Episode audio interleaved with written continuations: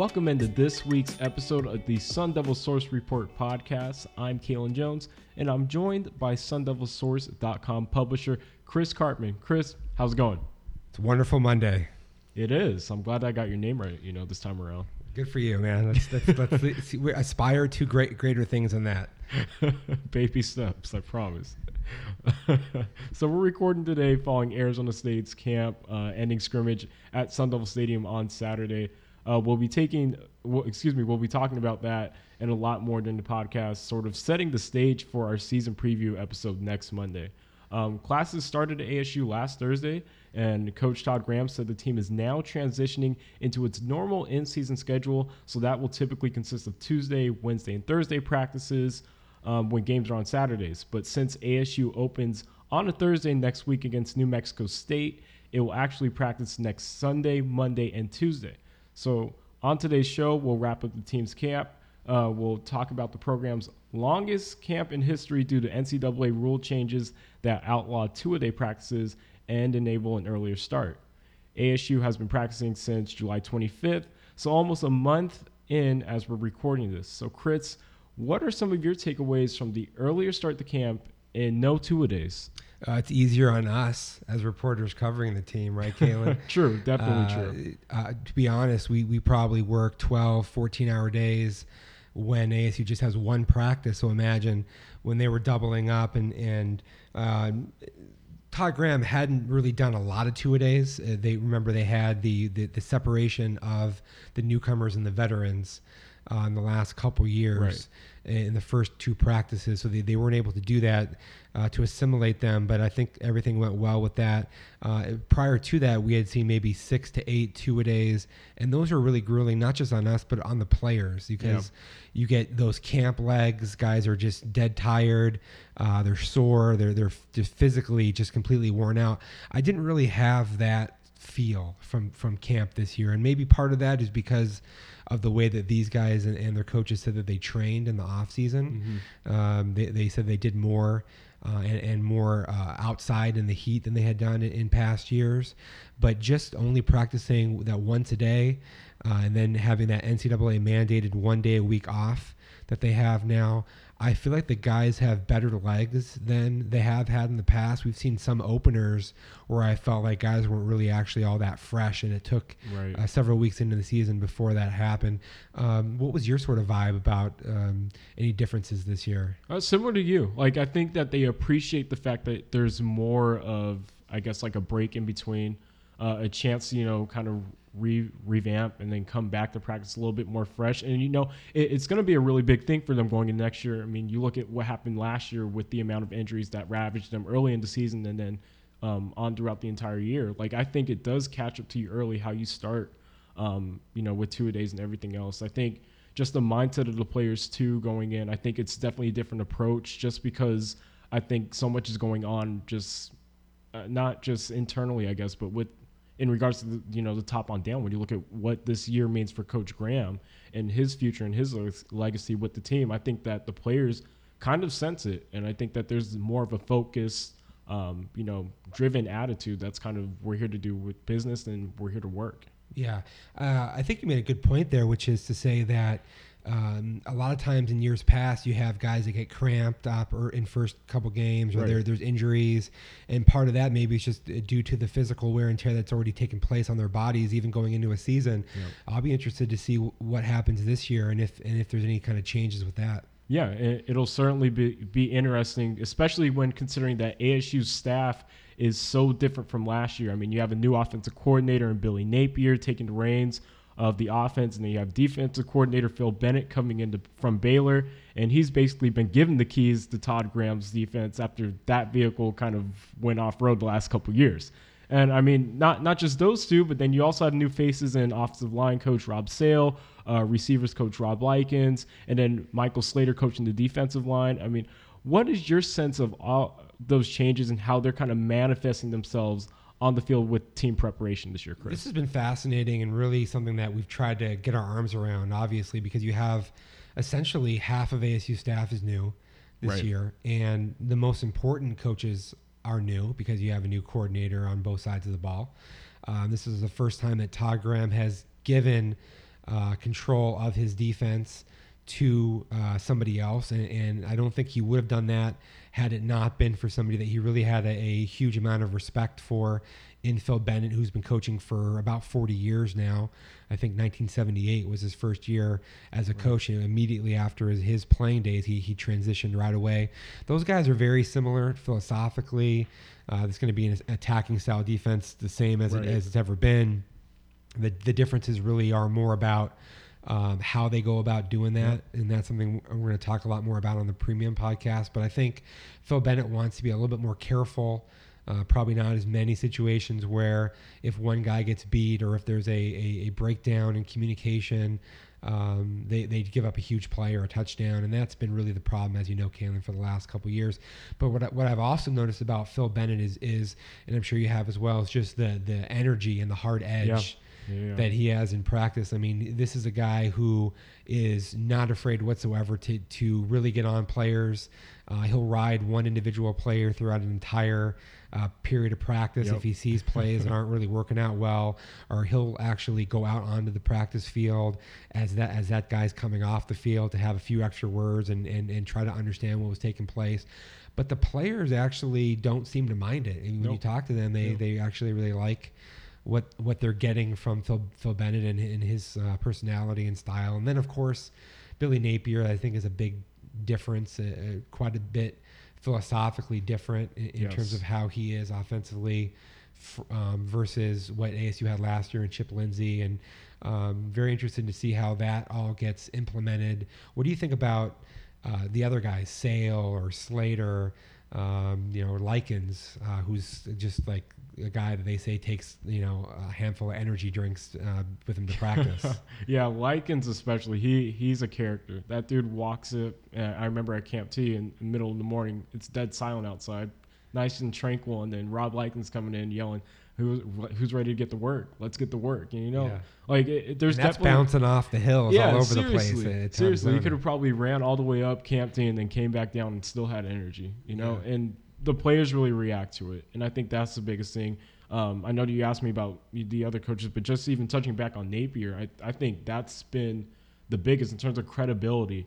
I think the players have really, really, you know, um, rallied behind that. And I was thinking the other day, um, obviously the Alabama connection. You think about Nick Saban, but just Think about this dude started off at Clemson too. They just came off a national championship. So each of the past two national championship winners, that's the type of pedigree that you have running your offense. Rob Likens again with the pedigree, the type of receivers that he's turned out into the NFL. I think it's like se- at least seven. It, might even be eleven. It's probably more than that. But I mean, when you look at the track record of those two guys, and then when you're talking about with the hard nosed guys in the trenches, what what Rob Sale brings, and then what Michael Slater brings to the offensive defensive line the type of gritty, you know, hard nosed. It's it's Phil Bennett esque, but it's more burly. I don't know how to explain, it, especially Michael Slater. Like he does not care. He loves getting in his in his players' faces and you know trying to encourage them. And you you mentioned that the players do react. Um, you know, just speaking with them, they do react to that more of an alpha. You know, we're here to work. We're here to get stuff done. You know, more mentality than it is more of a passive I guess, mentality or approach of the past regimen. But I think it's really important, and I think that we're going to see more and more results. Just the fact that you know you have fresh faces who are willing to try whatever, you know, get the best players out in the field possible. Um, I think that there's that sense of hey, I can push and make uh, uh, or assert myself into the lineup in camaraderie with you know I'm happy to work under guys who want to see me get better or want to be on a good team. Yeah, and there's uh, there definitely is an, a harder edge to some of these guys. You look mm-hmm. at the transition from Joe Seumalo to Michael Slater.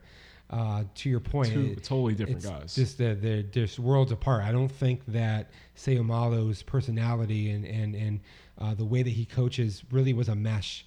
Uh, for Todd Graham, and definitely wouldn't have been for Phil Bennett, uh, to, to be right, sure. Right. But but he he's the type of guy who, um, if guys aren't making enough physical contact in, in, drills, he'll say, "Come on, it's a pillow fight out there." Yeah, exactly. You know, um, Rob Sales, the type of guy who says you're killing the grass if you're not uh, getting through drills quickly enough. Rob Likens is probably the, the, the, voice that you hear as much as anyone on, on offense throughout a practice yeah. With the way that he's uh, encouraging and yelling and, and cajoling his players. Yeah, and he'll still critique them while doing it with a smile on his face. Yeah. That is the funniest part. He probably doesn't mind the, the, the 7 to 11 reference that you had because he wants his receivers to always be open. Always. Chris Hogan. yeah. So, um, so yeah, it's a very different sort of uh, atmosphere and I think especially because they have this new football operations building, which is almost you know they're they're they're christening a new uh, sort of feel mentality uh, around the program. Guys moving into a new locker room. They have. Uh, I think there's a, a, greater camaraderie. Some of these players are talking about mm-hmm. how they're utilizing the uh, facilities more, the the players' lounge. Uh, they're, they're, they're more bonded um, than they have been in the past. DJ Calhoun a senior linebacker, said to us that this feels much more like his freshman year than any year between then and now. Um, and of course, Calhoun is is is and other seniors remember what it was like when ASU was winning 10 games yeah. uh, at ASU and when Todd Graham was coach of the year in the Pac-12 in 2013. Um, that was a really good team. So um, it remains to be seen if the the way that those guys feel about this season will match their ability to perform.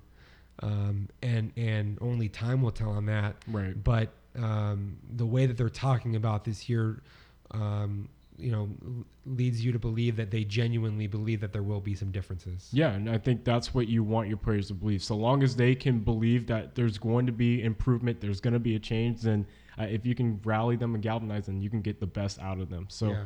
that's going to be interesting. But I think the most interesting storyline up until this point has been the quarterback situation. And, you know, obviously Blake Barnett being a former five star quarterback, um, transferring into ASU, and then being cleared to play.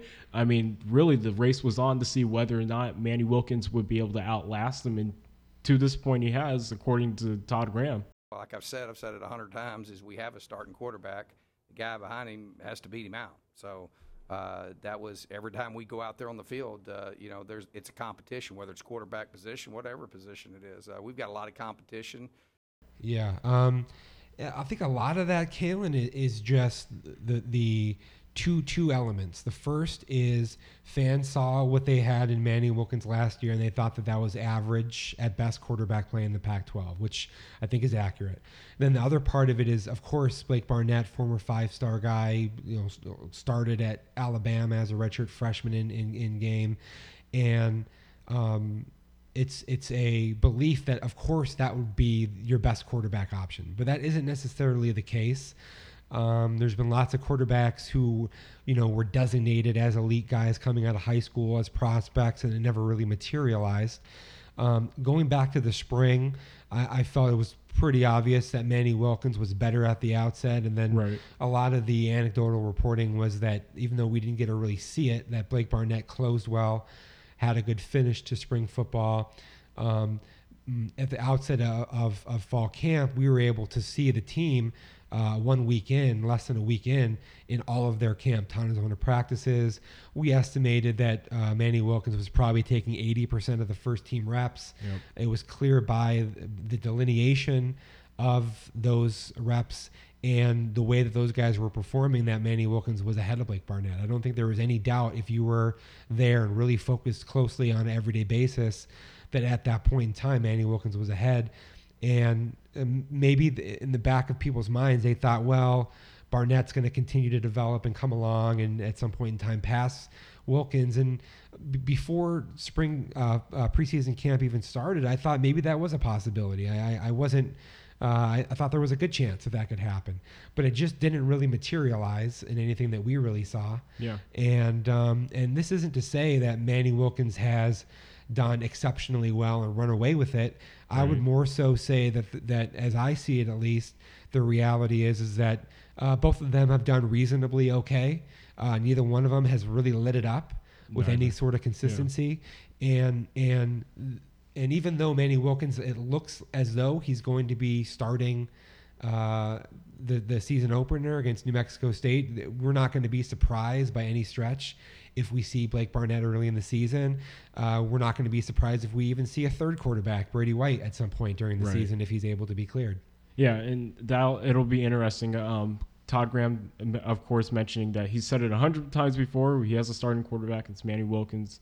Uh, until Blake Barnett beats him out, that won't change. And he doesn't. He believes that he doesn't have to name a starting quarterback until he makes an official announcement on a change. Yeah, he was almost a little bit perturbed at having to answer the question again after Saturday's scrimmage, and and because you know he'd been asked about it a, a number of times up to that Right. point, he said, "Look, Manny Wilkins is our starter. He's been our starter. He's a returning starter. Ten games last year, I believe." Uh, and he's going to have to be beaten out. There's going to be competition. We expect that to be the case. But um, until something changes that necessitates an announcement, uh, don't don't expect anything other than Manny Wilkins to, to be the starter. That's basically what he said. Yeah, and there hasn't been any point during this quarterback battle, like you mentioned, Chris, where Barnett has kind of surged ahead. There's been, you know, flashes of what the potential is. Like we mentioned on a previous episode of the podcast, how Barnett seems to be more comfortable on the move during in more immediate passing plays, but.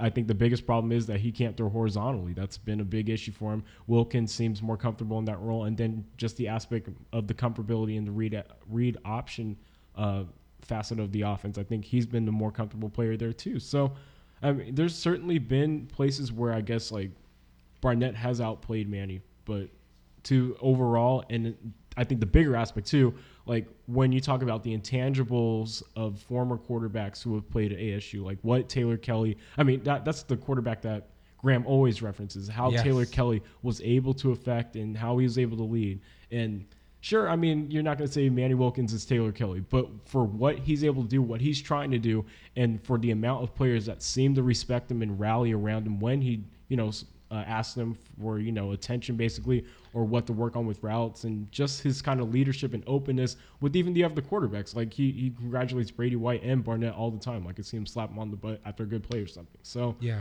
it, it's you know there, there's more to it than just what they're doing on the field, especially when you know in this you know aspect he's he's not going to be like an elite college football quarterback. You need someone who can be the leader in your locker room and galvanize your players to play But- at their best level. It still remains the case, though, that it's a lot easier to lead when you're undefeated uh, going into a season. That's fair. That's definitely fair. and and so the question will be, what happens? Is any of that shaken up to any degree if ASU starts to not have that much success on the football field, and how do players respond to that? But but to your point, I would say that Manny Wilkins has done everything that you could possibly ask or hope from a leadership standpoint Right. Agreed. in a camp setting, the way that he rallies behind guys, the way that he communicates with everybody.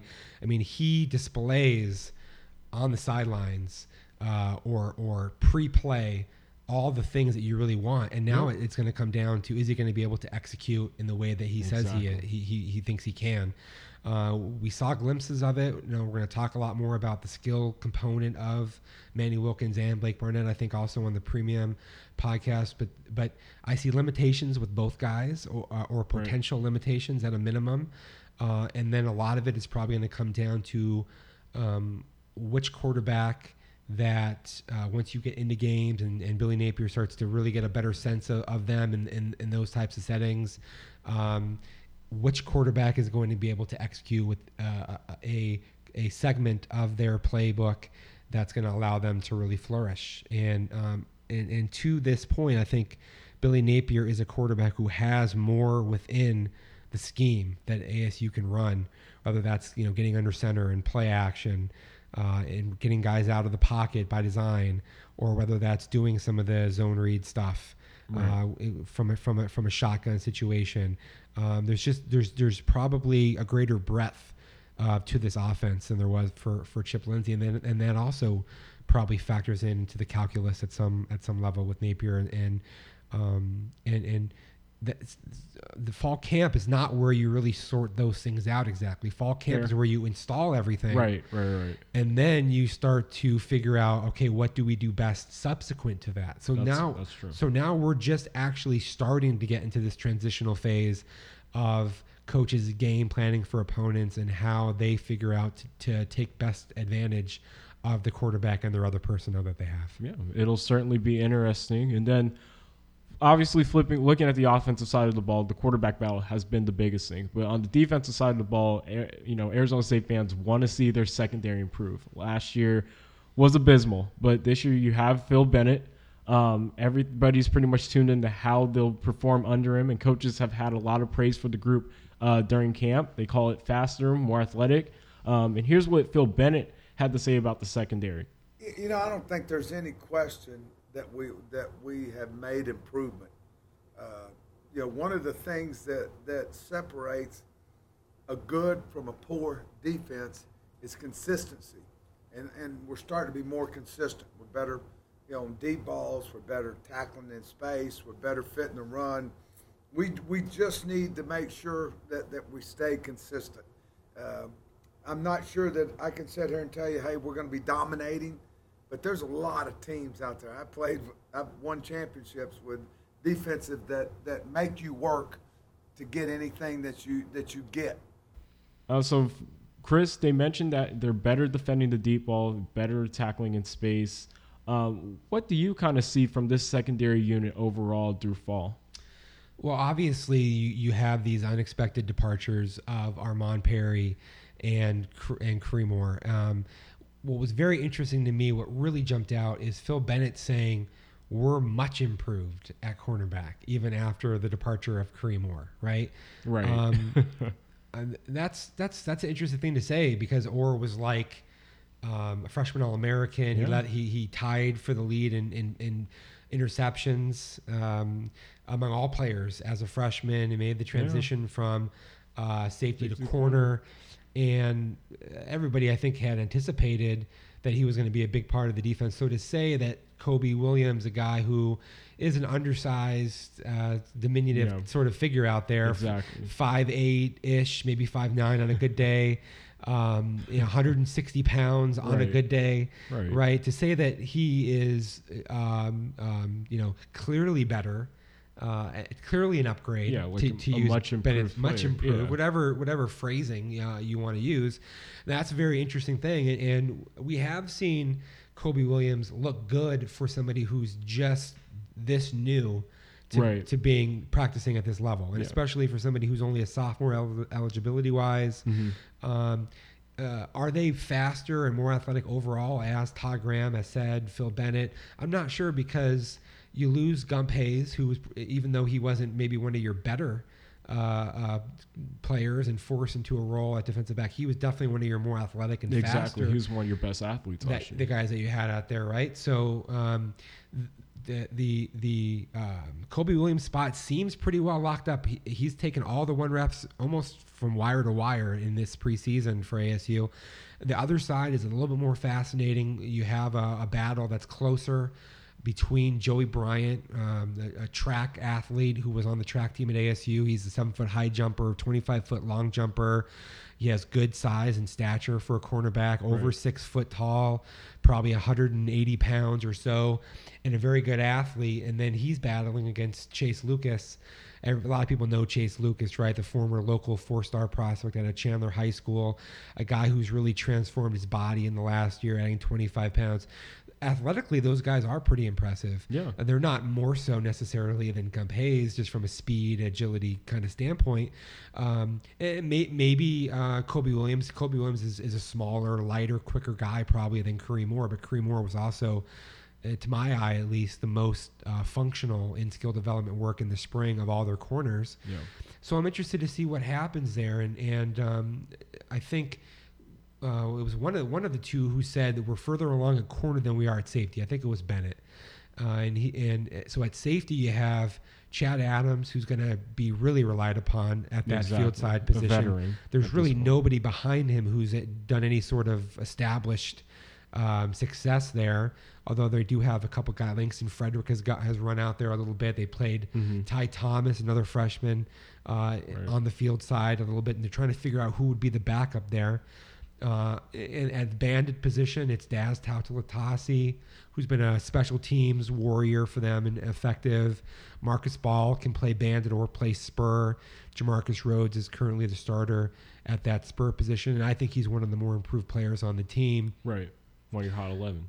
Yeah, in the hot right high up there on the hot eleven, right? So, uh, so but but what does this group look like together on the field in game situations? Yeah, that's gonna be Are they going to be question. more assignment sound? Are they going to be better communicating? Um, is that going to look and function much better?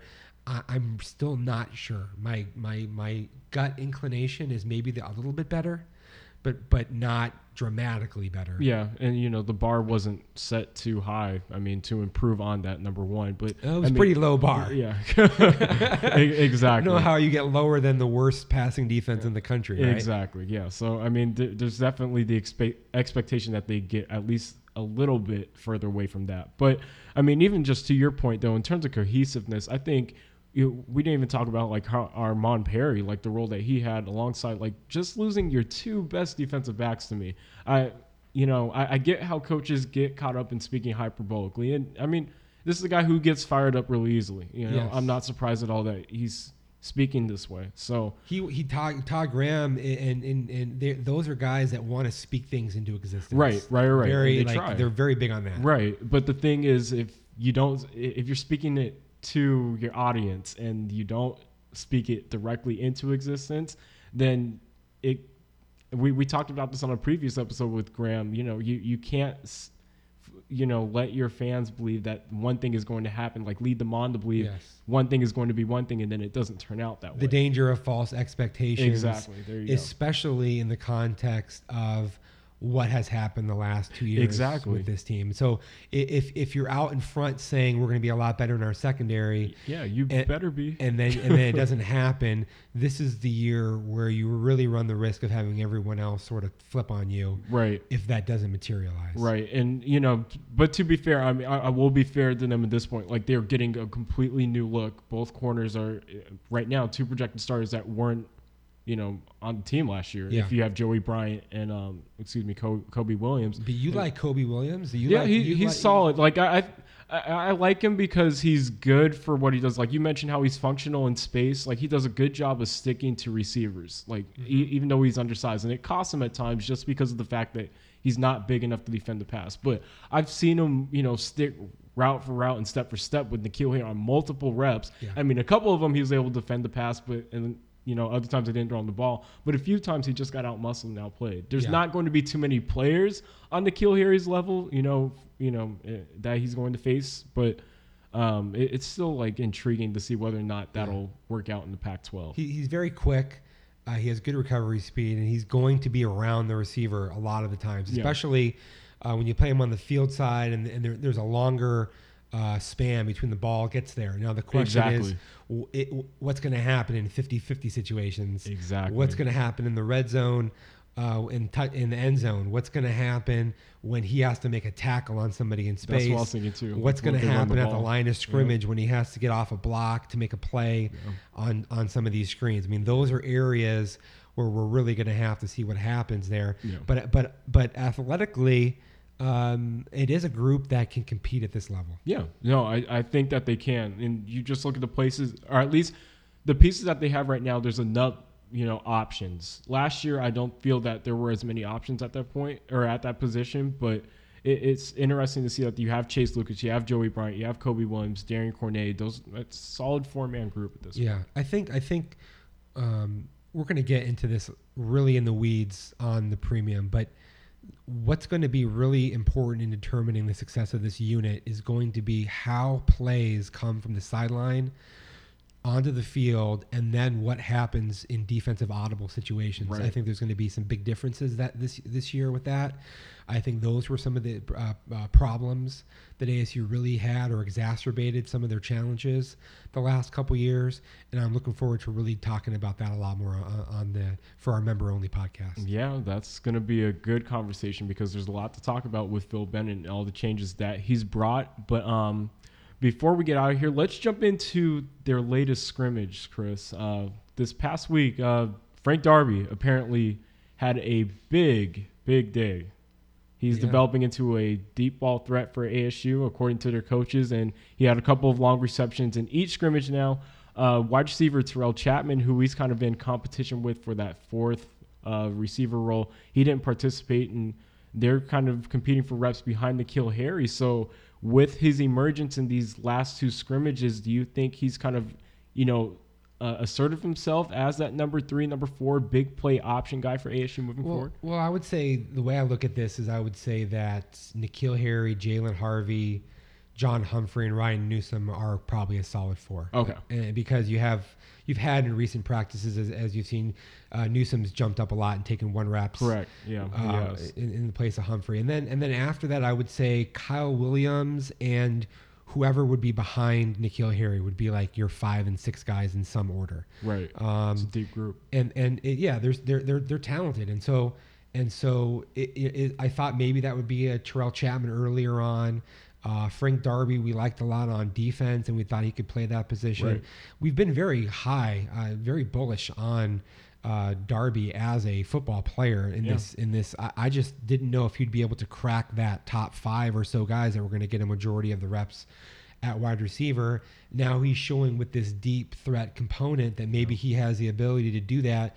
What it also perhaps enables is you to move N'Keal Harry around formationally Exactly. and then still have uh, Darby out there into the boundary as a, as a vertical guy that can help you keep defenses honest, or maybe you even put those guys as bookends Yeah. at your X and Z positions. Uh, uh, so, um, but but it does look like that uh, that he probably has moved ahead of Chapman right now and is right there with Williams on that that that second tier line of guys that would come in and and um, and you need that. ASU hasn't really had that much depth at wide receiver over the years under Todd Graham. You've really only been able to rely on you know two, three, maybe four at the most players. Right. So I think they're in a better position probably to keep some of these guys fresher and healthier as the season unfolds, and then also um, the way in which uh, that uh, forces defenses to really be be be stay home and and, and be honest uh, to all the routes that are on the field. Yeah, and I think just in terms of what he provides the offense, if his big playability is something to be trusted, it's going to be huge for what ASU's offense. They, I, I believe, Manny Wilkins led the Pac-12 in deep passes or some advanced statistics. Forgive me for not knowing off the Yeah, top yeah. of my head. Throw, balls that were Yeah, thrown air, over. air, air yards. Yes. Uh, that's one of the new advanced stats that everybody loves to, to um, recognize as air yards. And ASU actually led the conference in that last season, which you know, to, uh, it surprised a lot of fans. It- Yeah. it, surprised me. Well, N'Keal Harry's ability to go get get the football, but but but if, if Wilkins had been a little bit more accurate on some Right, of those, right. that would have really given ASU a bigger play component. But I think this year even more so because Humphrey we know is a guy who has that Exactly. part of his game. You know, and N'Keal Harry probably underappreciated for his ability to Deep. run these bigger Mm-hmm. concept routes. And then of of course you have. Uh, Frank Darby, who's now starting to emerge as Yeah. that possibility as well. Exactly. That, that's the what I was getting at. Like they just have so many different weapons who can stretch the field for you. And now that you know, if if ASU's running game is on par, like we're assuming that they will, like the offensive line, from what all the coaches and players say, has been fantastic in the running game, and you have two stars like or potential stars in Kalen Ballage and Demario Richard behind you. If you can set up the play action and you have th- two, three, four deep threats instead of just one in N'Keal Harry, Yeah. now you're stretching the field and teams have to you know account for that I'm gonna I'm gonna reel you in a little bit. I, I- fantastic is maybe a little bit uh, Too too, bullish. strong of a word. Okay. Uh, for their their, I think that they sh- will take a step forward. I think they're last year. Okay. that was a real problem. You know, I coaches seem to be very Yeah, that, that's confident, as yeah. you're saying. Uh, I didn't hear anybody say fantastic, but Okay. uh, but I, I did I, I, I have heard them say that they think that their inability to run the ball between the tackles has taken a good step Okay. forward this year, right? And and so um, to your point, I think which is a good one. If if that's there, right? Right. and you are really showing a lot more of that under center or even any sort of play action ability, then that gives you just so much more capability in your offense. Exactly. Remember, Manny Wilkins told us that, that he took all of his uh, snaps uh, from a from a training standpoint under center this year. Uh, because he felt like it, it, it forced his, him to be mechanically uh, doing the things that were going to allow him to improve. Right. And I, I think that's going to be a really good development as far as, you know, moving forward with the offensive, it, it, it achieving more consistency. Um, one of the other issues for ASU, well, I guess would would be assuming would be replacing Zane Gonzalez. the reigning Lou Groza Award winner, um, high scoring kicker in NCAA history. Uh, they have a pretty good weapon in freshman kicker Brandon Ruiz, who transferred in, or excuse me, not transferred in, but decommitted from Alabama and actually ended up at ASU. He made a 50 yard field goal with room to spare and was also kicking off into the end zone apparently at the previous scrimmage. So is this a good development, Chris? I mean, he's been he's been pretty impressive, um, and and we haven't, of course, been able to see all that much of him. There was one day in practice where he made seven of eight or six of seven, yeah, six of seven from from 42, 43 yeah. yards out, and um, that's that's not easy to do for any freshman. And this yeah. is a, a atypical freshman kicker. Uh, if you're ASU, you had to be a little bit concerned about this going into the season because there was the opportunity for there to be a precipitous drop off from what ASU had had in the last couple years with Zane Gonzalez to Brandon Ruiz, but it just doesn't at this point appear that it's going to be that much of a drop off. And and Brandon Ruiz told us pretty matter of factly, "Hey, I'm gonna win the Groza this year and be a freshman All American." Yeah. And um, yeah, I mean, he's making a lot of kicks, so it looks like he's got a chance to at least be one of the better uh, field goal kickers in the Pac-12, even as a freshman. Yeah, it, it's certainly a big aspect of what ASU does. I think special teams, you know, a lot of people uh, talk about how underappreciated it is for ASU last season. They, they, like all the advanced statistics, we mentioned it before, they ranked within the top 15 of kicking, both punting and kickoffs and field goal rating, obviously, last year.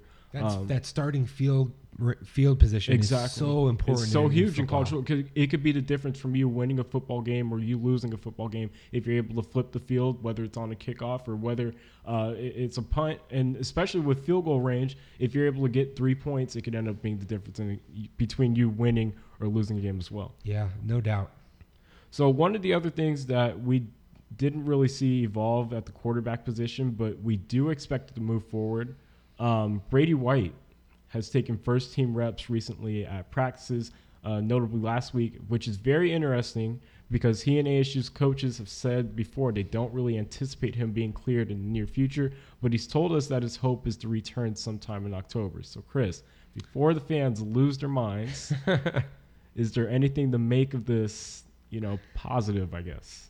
the I just don't think that you're giving Brady White first team reps in a practice setting or a scrimmage setting, knowing that he's not going to be cleared in the next few weeks, at least it would appear, unless it's something in the backs of their minds. It has yes. to at least be in the back of their minds.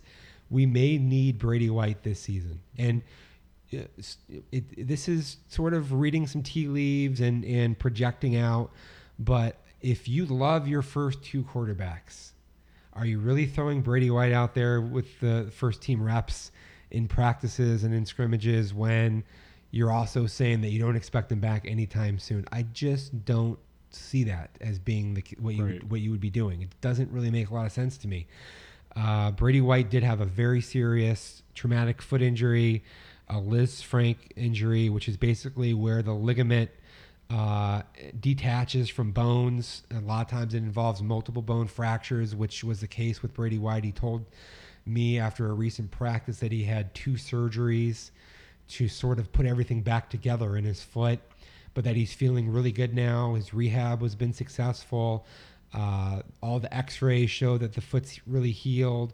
And now it's a matter of um, him relaying to ASU's doctors and trainers how he's feeling, how he's doing, them evaluating his foot, and coming to some sort of conclusion about when he's not able to just be out there running around with his teammates, but when he's actually going to be able to handle the torquing forces and of being sacked and, and unnatural movements within the foot, things that are going to happen in a, in a football setting.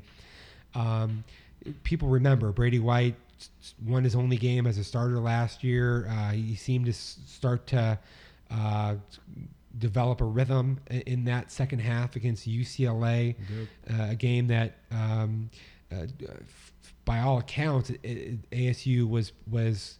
Uh, not expected to probably win given its quarterback situation right. and what you know things had already transpired on the team, um, but uh, I I personally think that his potential is just as much as these other two guys that we're talking about.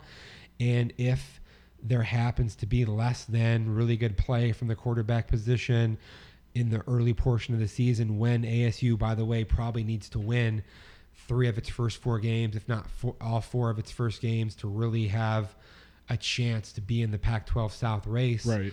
Um, you know, if, if they're if they lose a couple games in September or through early October, I don't really see why Brady White won't become more prevalent in in, the conversation. Yeah, and they, I think one of our subscribers pointed out in the forum, like it, his re, his injury took place October 9th, uh, or excuse me, October 8th of last year.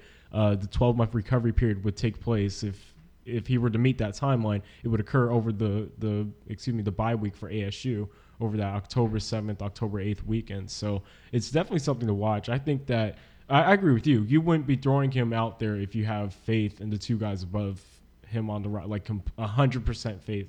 And I mean, to to that point though too, I, I do think that he does possess you know a higher ceiling than both of them. I, I know obviously Barnett was ranked a five star. There you I, go. I know that Barn, I know that Wilkins, you know, he, he's who he is at this point, in my opinion. Um, what I, I think Brady, just in terms of you know the gunslinger mentality, the arm talent, just last year, I thought that alone was going to be able to get him an uh, you know a chance to start uh, with ASU last season. I don't think he was there physically as mature as he is now. I mean, you look look at the dude now. I, he was a completely different player. I didn't recognize him on the field when yeah, we first were out he's there. 25 pounds heavier now. Exactly. loo- looks much more the part. I don't. I, I never thought that he had a better, uh, better velocity as a thrower than like Manny Wilkins, or maybe not even as much range. But his accuracy and his mechanics to me Yeah. really stood out. I th- I've always thought that he was better in those areas. Okay. Um, at least more more more reliable, more repeatable. Yeah, he has more touch. Yeah. with, with his mechanics. Yeah, and and um, and what I like about Brady White is his willingness to cycle through progressions, even if it means holding on the ball to a, little, a little bit long. he got sacked a lot during Uh, practices last year. and that that's a problem in games, but it's also the sign of somebody who's probably going to develop uh, and and get better. So we may.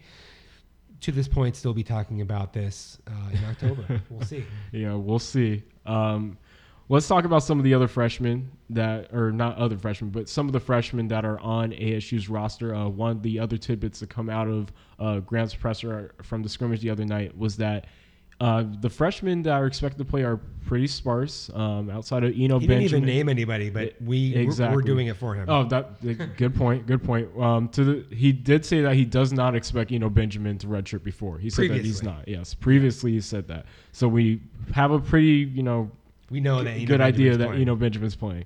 But other guys, maybe Shannon Foreman. Well, Phil Bennett said Shannon Foreman's playing. Okay, too. well there you go. Yeah. Phil Bennett said Shannon Foreman's going to play. Maybe Langston Frederick is the guy who can see some time. He's broken into too deep, and then possibly some other uh, rotational special teams guys like Kyle Soelle, who's seen special team reps, um, Traylon Smith.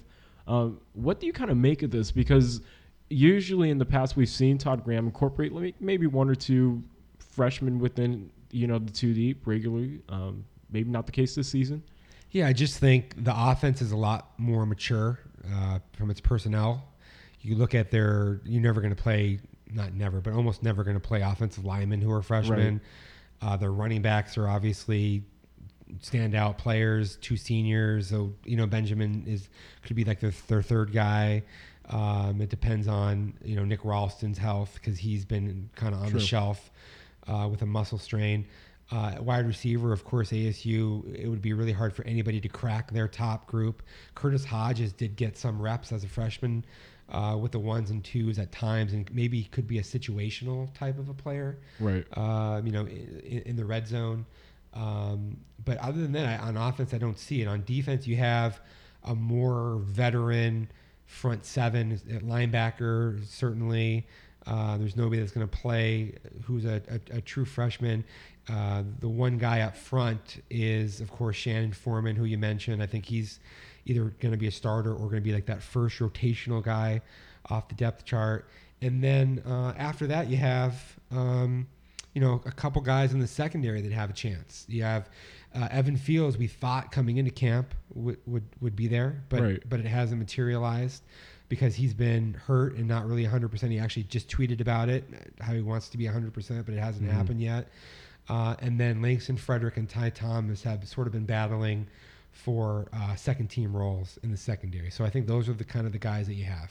Yeah, and I I don't think it's too big of a detriment at ASU for ASU to not incorporate some of these freshmen early either, because like you mentioned, it's a veteran unit, and I think it, especially in this year for Graham, I, I don't blame him if he would prefer to have players who are in the system and understand you know what's going on, even it, though you have a pretty you know new culture surrounding ASU. I think you do want those guys who you know and can trust to go out there that have game experience. We saw how it kind of cost ASU last season um, along the offensive line with guys who were coming in and subbing in who hadn't really had game experience. You mentioned that they're going to be a much more experienced group this year. Even at quarterback, if you're starting Manny Wilkins, which is the expectation, um, he's going to have a lot more experience too. N'Keal Harry's another year wiser. Uh, there, there's just a lot of different positions where I think it's you know better for ASU, especially this season, um, that you let the freshmen come into their own and then um, you know let them play as you know they, they sort of progress. Yeah, I mean, I, it's you definitely don't want to have to rely on too many freshmen, right? Exactly. And speaking of relying on freshmen, some of these teams in the Pac 12 do not. Um, USC, Washington, Stanford, and Washington State all cracked uh, the first AP preseason poll release on Monday afternoon. Uh, USC ranked fourth.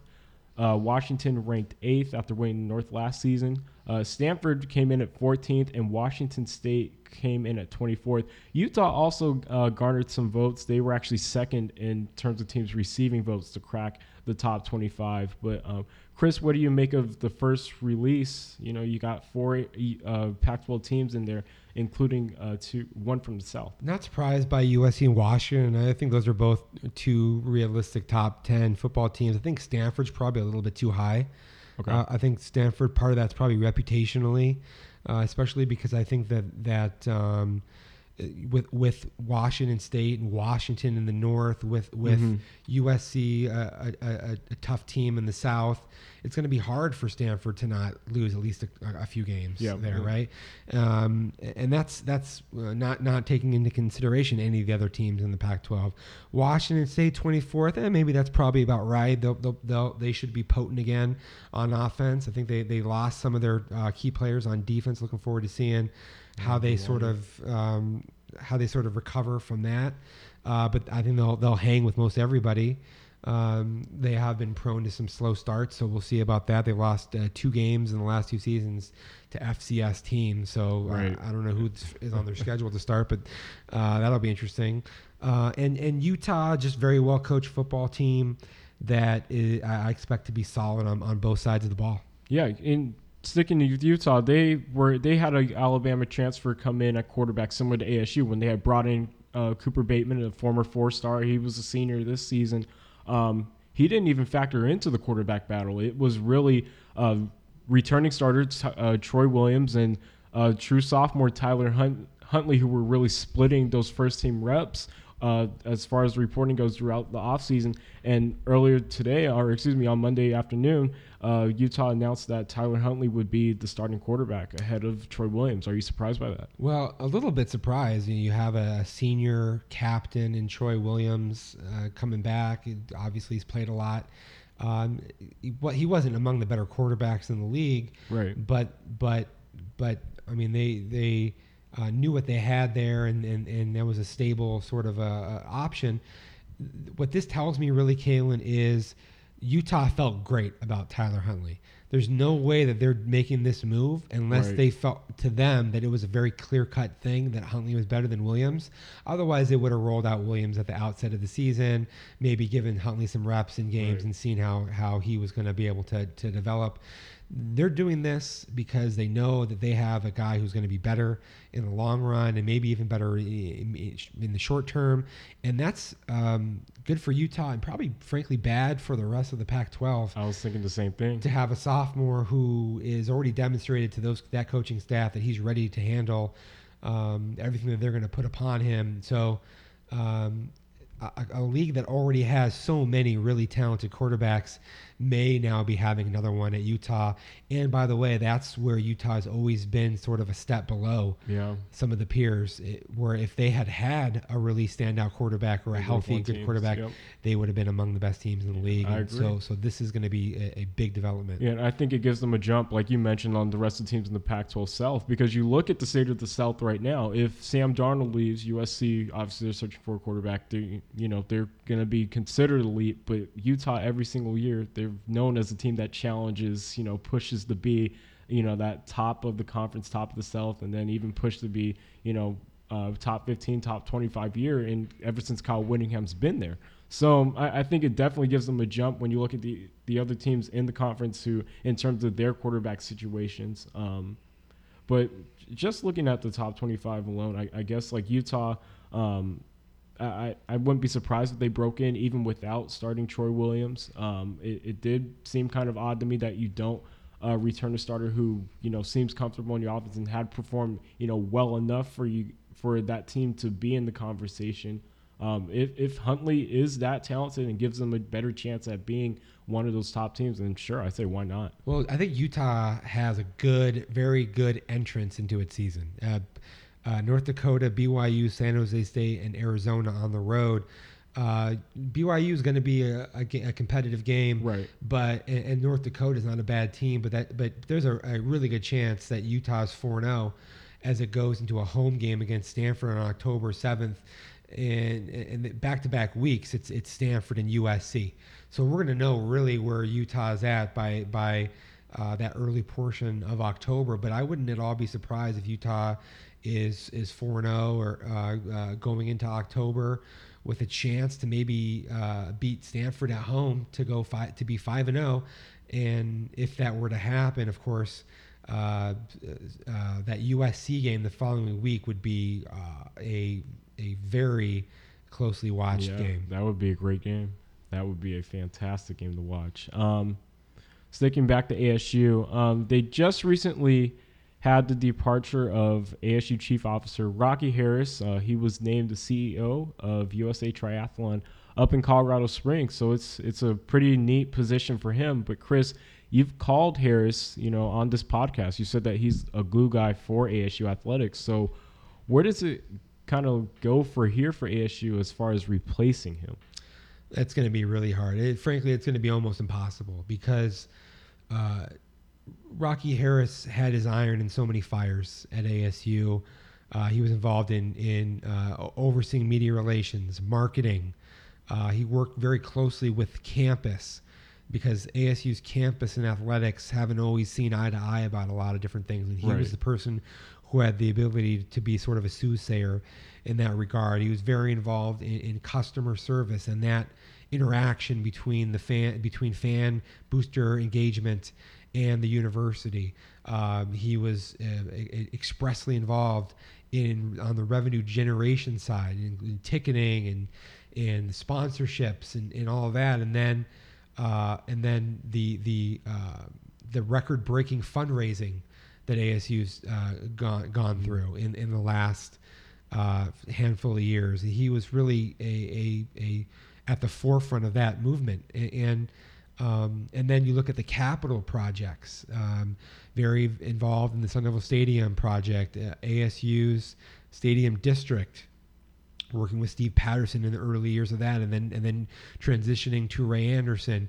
Um, I've been told he's he was been very involved in working on ASU's next facilities projects, which are really a multi-purpose athletics arena for hockey and other uh, uh, sports on campus that it probably will be uh, you know breaking ground on in the next year to two years, and then uh, the Wells Fargo Arena overhaul, which Ray Anderson said would happen um, without really putting a timetable on it. But he said there's a great structure there. They're going to be able to to to re uh, reimagine that uh, in, in a much better venue for ASU basketball moving forward. Rocky Harris has been uh, a key factor in all of these areas, and you there's no way that you can replace him with any one individual person, and that's why it wasn't really a surprise Kalen when Ray Anderson said they weren't going to hire anybody else to replace him. And, and instead of that, what they were going to do essentially is to give some of Rocky Harris's roles to other individuals, um, you know, promoting Jean Boyd, promoting Becky Park. I mean, these are people that have been around ASU for a very long time now. Mm. Uh, Jean Boyd uh, cut his teeth, made his mark in overhauling ASU's uh, academic support for student athletes, getting graduation rates and APR numbers uh, to all time highs. Becky Park has been extremely involved uh, with Sun Devil Club and, and has a, uh, an understanding uh, thoroughly of, of marketing and, and, working with that dynamically with the campus uh, and, and, also sponsorships. And then some other people that are sort of um, uh, already have pretty established roles are going to be taking on a little bit more responsibility here and there as they go through the process. Um, is how's that going to look? I think it's going to I think it's going to take a lot of time to really sort of sort through and figure out, and people are going are going to learn that that that Harris was responsible for so many different things in the ASU athletic department, and he did so as an alumnus, somebody who has a great had a great affinity for the university and its athletic programs. Um, you know, people say, well, you know, why did he leave to take this role? Uh, I, I, think it's because he wasn't offered a athletic athletic uh, director in training sort of a position right. where it was named that he was going to be the replacement. Replace Ray Anderson, basically. I, yeah, exactly. I think I think that uh, realizing that that wasn't going to happen, uh, that wasn't going to materialize, he decided that by going out and getting some executive leadership in somewhere else in sports, like uh, being the CEO of um, USA Triathlon in Colorado Springs is is going to uh, broaden out that resume in a way that then allows to be more appealing to uh, President Michael Crow at ASU. And, and I, I just want to say that uh, obviously in my in my job and what I do, I, I spend a lot of time around people behind the scenes at ASU, and there is nobody, not any single person, who has worked in ASU athletics in the last 15 to 20 years who has impressed me more than Rocky Harris. And, and so that uh, should be conveyed, and it, it also reflects uh, the challenge that ASU has ahead in replacing him. Yeah, well, quite the tribute to Mr. Harris. It's it sounds like it'll be a, a, tough loss for ASU athletics moving forward, but we'll see whether or not ASU and Ray Anderson can move on um, from his loss. But uh, moving forward, Chris, that'll do it for us in the free uh, edition of the Sun Devil Source podcast. Uh, in the premium, we will include the final preseason Hot 11, which is a look at the most impressive performers relative to expectations. You definitely want to check that out. Uh, we'll also have p- position by position analyst breakdowns grading each unit and the comparison of last year, as well as our in depth season predictions for our membership audience. So you definitely want to subscribe to the Sun Devil Source podcast. Uh, make sure you want to check out the premium as well and subscribe to us at sundevilsource.com. From Chris Karpman, I'm Kalen Jones. Thank you for listening.